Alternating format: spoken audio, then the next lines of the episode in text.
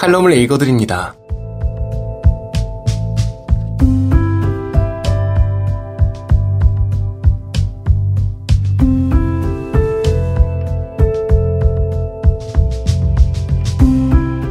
청취자 여러분 안녕하세요. 4월 10일 일요일 칼럼을 읽어드립니다. 게스터 이호준입니다. 칼럼을 읽어드립니다에서는 여러분과 같이 고민하고 장에게 최신 정보를 담은 글을 골라 전해드리고자 하는데요. 그럼 바로 오늘의 칼럼 만나보시죠.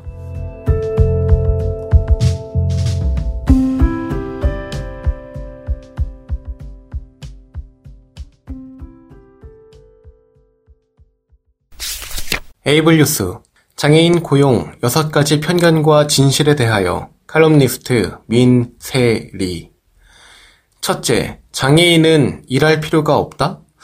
장애인은 장애로 인해 일할 필요가 없을까? 그렇지 않다. 일할 능력이 있는 장애인은 비장애인과 마찬가지로 스스로 생계를 이어나갈 수 있어야 한다. 일할 능력이 있는 장애인, 즉 경제 활동이 가능한 장애인은 직장 생활에서 부분적인 제약만 있는 경우가 대부분이다. 게다가 개개인의 장애 유형과 정도는 천차만별이다. 따라서 장애인, 일할 능력이 없는 중증 장애인이라는 그런 식의 일반화는 옳지 않다.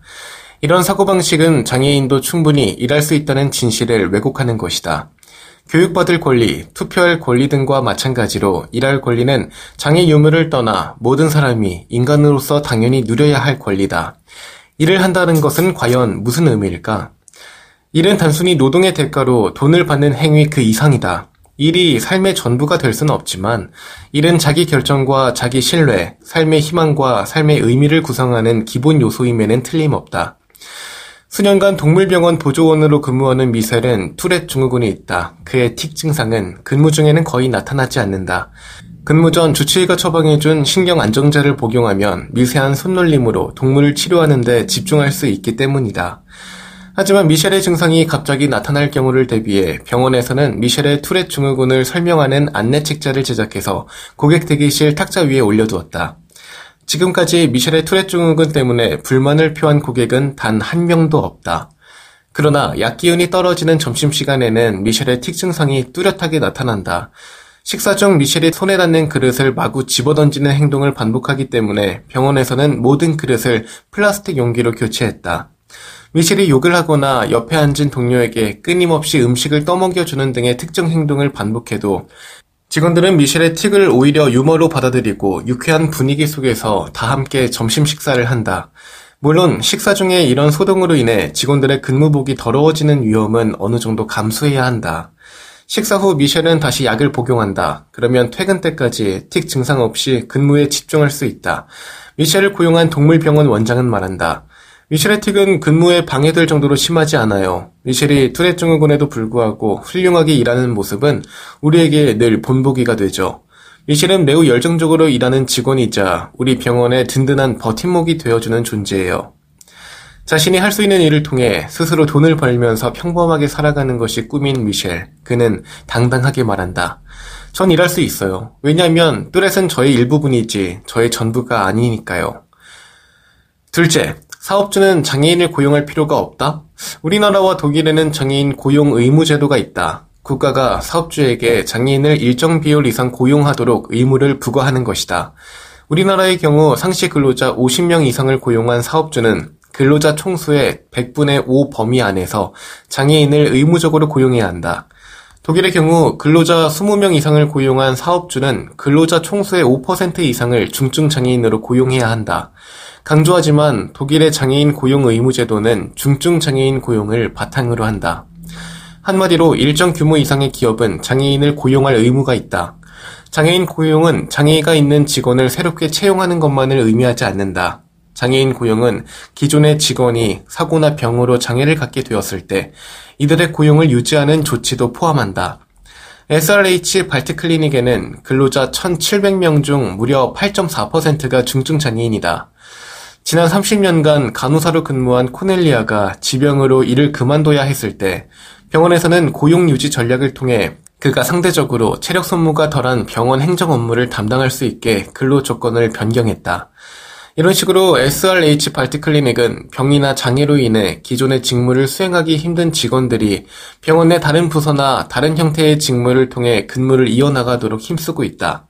또한 SRH 발트클리닉은 병원 소속 간병인들의 건강 관리에도 각별한 신경을 쓴다. 신체적 부담이 큰 간병 업무로 인해 간병인들의 건강이 악화되지 않도록 주기적으로 건강 예방 차원의 다양한 교육 프로그램을 실시한다. 예를 들어 전문가와 함께 간병인의 신체 부담을 최대한 경감하는 환자 케어 방법을 집중적으로 연습하고 훈련할 수 있는 기회를 제공한다. 이런 노력의 결과 SRH 발트 클리닉에는 지난 10년간 직원들이 장애나 건강 등의 문제로 퇴직하는 사례가 단 한 건도 발생하지 않았다. 지금 여러분께선 KBIC 뉴스 채널 매주 일요일에 만나는 칼럼을 읽어드립니다를 듣고 계십니다. 비마이너, 지하철 선로에 떨어져 본 적 있나요? 김헌용, 함께 앉는 장애인 교원 노동조합 위원장. 나에게도 일어날 수밖에 없었던 일. 난 시각장애인으로 평범한 중학교 영어 교사다. 2013년에는 잠시 교직 생활을 멈추고 대학원에서 공부한 적이 있다. 새로운 곳에 가면 늘 그렇듯이 초기에는 길을 익히는 것이 가장 큰 과제였다. 그래도 그때는 마냥 기뻤다. 여한 없이 공부하고 친구들과 헤어져 밤늦게 집에 돌아올 때면 몸은 고단해도 가슴은 벅찼다. 그런데 그렇게 밤늦게 들어오던 어느 날 사달이 나고 말았다. 텅 빈 지하철에서 꾸벅꾸벅 졸다가 내려야 할 역을 지나친 거다. 휘적휘적 흰 지팡이를 휘두르며 반대편 플랫폼으로 걸어가고 있었다. 그런데 갑자기 발밑이 쑥 꺼졌다. 정신을 차려보니 내 몸이 땅바닥에 누워 있었다. 서둘러 일어나 주변을 더듬어 보고선 선로에 떨어졌다는 것을 깨달았다. 하필 그 역은 지하철 안전문이 설치되어 있지 않은 역이었다. 아, 정신이 혼미해졌다. 늦은 시간이라 배차 간격이 길다는 것이 천만 다행이었다. 승강장 위에서도 소동이 일었다. 내가 제자리에서 펄쩍 뛰며 올라와 보려고 시도했지만 불가능했다. 누군가는 영무원을 불렀으리라. 하지만 시민들의 손이 더 빨랐다. 뒤따라오던 아주머니 몇 분이 내 양팔을 잡았고 순식간에 내 몸을 승강장 위로 끌어올렸다. 다행히 다친 곳은 없었다. 학창 시절 누군가 지하철 선로에 떨어졌다는 것을 친구들 사이에선 특별한 육수거리가 아니었다. 동창 중 한 명은 선로에 떨어지자마자 지하철이 들어왔지만 몸을 구석으로 굴려 목숨을 건졌다고 했다. 나이가 조금 있던 아는 형은 그대로 목숨을 잃었다.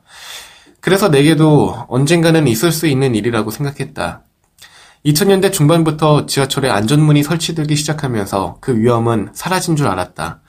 하지만 사업이 상당히 진행된 2013년, 안전문이 아직 설치되지 않은 역사 중 한 곳에 우연히 내가 갔고 나는 떨어졌다. 그 후에도 슬픈 소식은 계속 들려왔다. 그 일이 있은 지 1년 남짓 지났을 무렵 아는 동생이 선로에 떨어져 지하철에 치여 하반신 마비가 되었다. 아는 시각장애인들과 그 역으로 달려가 시위를 했다. 그 사건 덕분에 안전문 설치 사업은 더욱 속도를 내게 되었지만 그 친구는 시각장애의 하나의 장애를 더 얻게 되었다. 아, 지금 우리 모두가 누리는 한 줌의 안전은 이렇게 많은 장애인의 죽음과 피로 이루어진 것이라는 사실을 비장애인들은 잘 모른다. 학생들에게서 받은 뜻밖의 선물. 그럼에도 지하철은 그나마 가장 안전한 대중교통에 속한다. 내가 대학원을 마치고 교직에 복직했을 때 지하철은 다시 나의 정돈 출퇴근길이 되었다. 교사 임용 후 두 번째로 발령받은 학교는 교통과 환경 면에서 훌륭한 곳이었다. 싱그러운 풀냄새가 진동하는 평온한 동네였다. 새 학교에 부임한 지 얼마 되지 않은 어느 봄날, 내가 가르치는 중학교 1학년 아이들이 나를 찾아왔다. 아이들은 자신들이 프로젝트를 하나 하고 있다며 학교 생활에 어려운 점이 없냐고 물었다. 한참 골똘히 생각하다가 출근길에 점자 유도 블럭이 없다는 점을 이야기해줬다. 아이들은 별다른 대꾸도 없이 금방 돌아갔다. 당연히 그날의 대화도 곧 내 머리에서 잊혀졌다. 그런데 두 달쯤 흘렀을 때 출근길에 지하철역에서 나와 지상에 발을 디뎠는데 며칠 전만 해도 없었던 올록볼록한 것이 발바닥에 느껴졌다. 반신반의하며 몇 걸음을 더 내딛고 나서야 그것이 점자 유도 블록인 것을 알았다. 내 얼굴엔 나도 모르게 환한 웃음이 피어났다. 이미 어느 정도 익숙해진 길이었지만 점자 유도 블록은 활용 점정이었다. 흰 지팡이에만 의존하지 않고서도 정확하게 방향을 잡을 수 있었으므로 그것이 없을 때와는 이루 비교할 수 없는 안정감을 느꼈다. 신이 나서 거의 뛰다시피 학교로 갔다. 알아보니 예상대로였다. 학생들은 그날의 대화 이후 구청에 민원을 넣었고 구청은 예산이 만들어지는 대로 공사를 단행한 거다. 얼마나 기뻤는지 그 후로 기회가 될 때마다 그 학생들에 대해 칭찬했다. 그 학교에 있는 5년 내내 새로 들어오는 모든 학생에게 선배들의 선행에 대해 이야기했다. 이야기를 들은 아이들도 선배들을 자랑스러워하며 손뼉을 쳤다. 구청에 민원을 넣었던 아이들은 물론이고 그 이야기를 들은 아이들도 아마 자신의 작은 실천 하나가 세상을 얼마나 더 나은 곳으로 만들 수 있는지 느꼈을 거다. 그런데 사실 그 사건을 통해 무언가를 배운 쪽은 오히려 나였다. 그간 나는 장애를 극복한 교사가 되려고만 했지 아이들에게서 무언가를 받으리라는 생각은 조금도 하지 못했다. 아이들은 그런 나의 찌질함에 한방 먹인 것이다. 교사와 학생은 일방적인 관계가 아니라 서로 채워주는 쌍방의 관계란 것을 아이들이 직접 가르쳐준 셈이었다.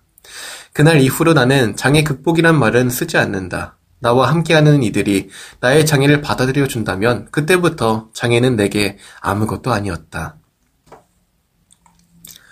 이동권 투쟁의 궁극적 목표는 함께 살기. 요즘 세간에 어지러운 말들이 떠돈다. 지하철 시위를 하는 전국장애인 차별 철폐연대가 시민을 볼모로 잡은 채 장애인 이동권과 관련 없는 요구를 하고 있다는 말이다. 이 말은 하버드에서 공부한 유력한 정치인 이준석 국민의힘 대표의 입에서 나왔다. 그는 장애인 이동권을 중요하지만 다른 시민에게 피해를 주면서까지 시위하는 것은 잘못되었다고 일갈했다. 그의 준법 정신을 높이 산다. 하지만 그에게 전하고 싶은 이야기가 있다. 이 글을 쓰는 나 또한 지하철에서 죽은 n번째 장애인이었을 수 있다. 지금 우리가 말하는 이동권은 사람의 피값이 묻은 권리다. 이런 장애인 이동권과 대중의 불편을 과연 저울로 잴 수 있는가? 무엇보다 장애인의 삶과 시민의 삶은 모두 연결돼 있다. 장애인의 이익과 시민의 이익이 별개인 것처럼 갈라치기 하지 않기를 바란다. 우리가 원하는 것은 소박하다. 우리의 삶이 결국 이동의 연속이라면 그렇다면 함께 이동하자는 것이다. 내가 지구 끝까지 갈 수 있다고 한들 주변 사람들에게 피해를 주가며 이동해야 한다면 그것에 어떤 의미가 있을까? 지금까지 바로 그 이유로 장애인들은 바깥으로 나오지 못했다. 출근하는 사람들에게 피해가 될까봐, 가게에 손해를 끼칠까봐, 혹은 우리의 모습 자체로 누군가에게 거부감을 일으킬까봐. 그런데 이렇게 눈치를 봐야 하는 사회는 제대로 된 사회가 아니다. 장애인을 격리해야 할 존재라고 이야기하는 것이 아니라면 이제 장애인의 이동을 제한하는 이 사회 전체가 변해야 하지 않을까? 이동권 투쟁을 출근 시간에 했던 것은 바꿔 말하면 우리의 출근 자체가 투쟁이었기 때문이다. 이제는 장애인과 비장애인이 함께 이동할 수 있기를 바란다.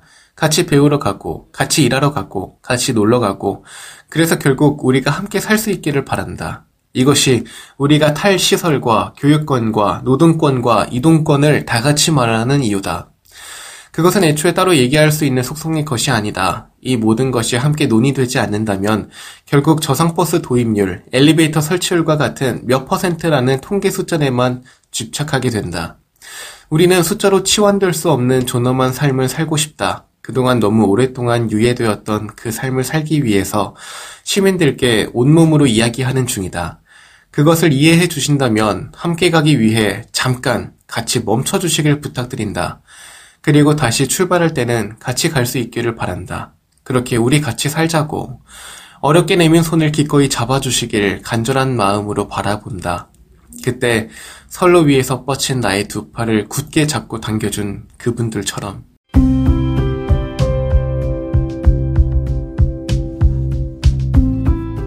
4월 10일 일요일 칼럼을 읽어드립니다. 오늘 준비한 소식은 여기까지입니다. 지금까지 제작의 이창훈, 진행의 이호준이었습니다. 끝까지 청취해주셔서 고맙습니다.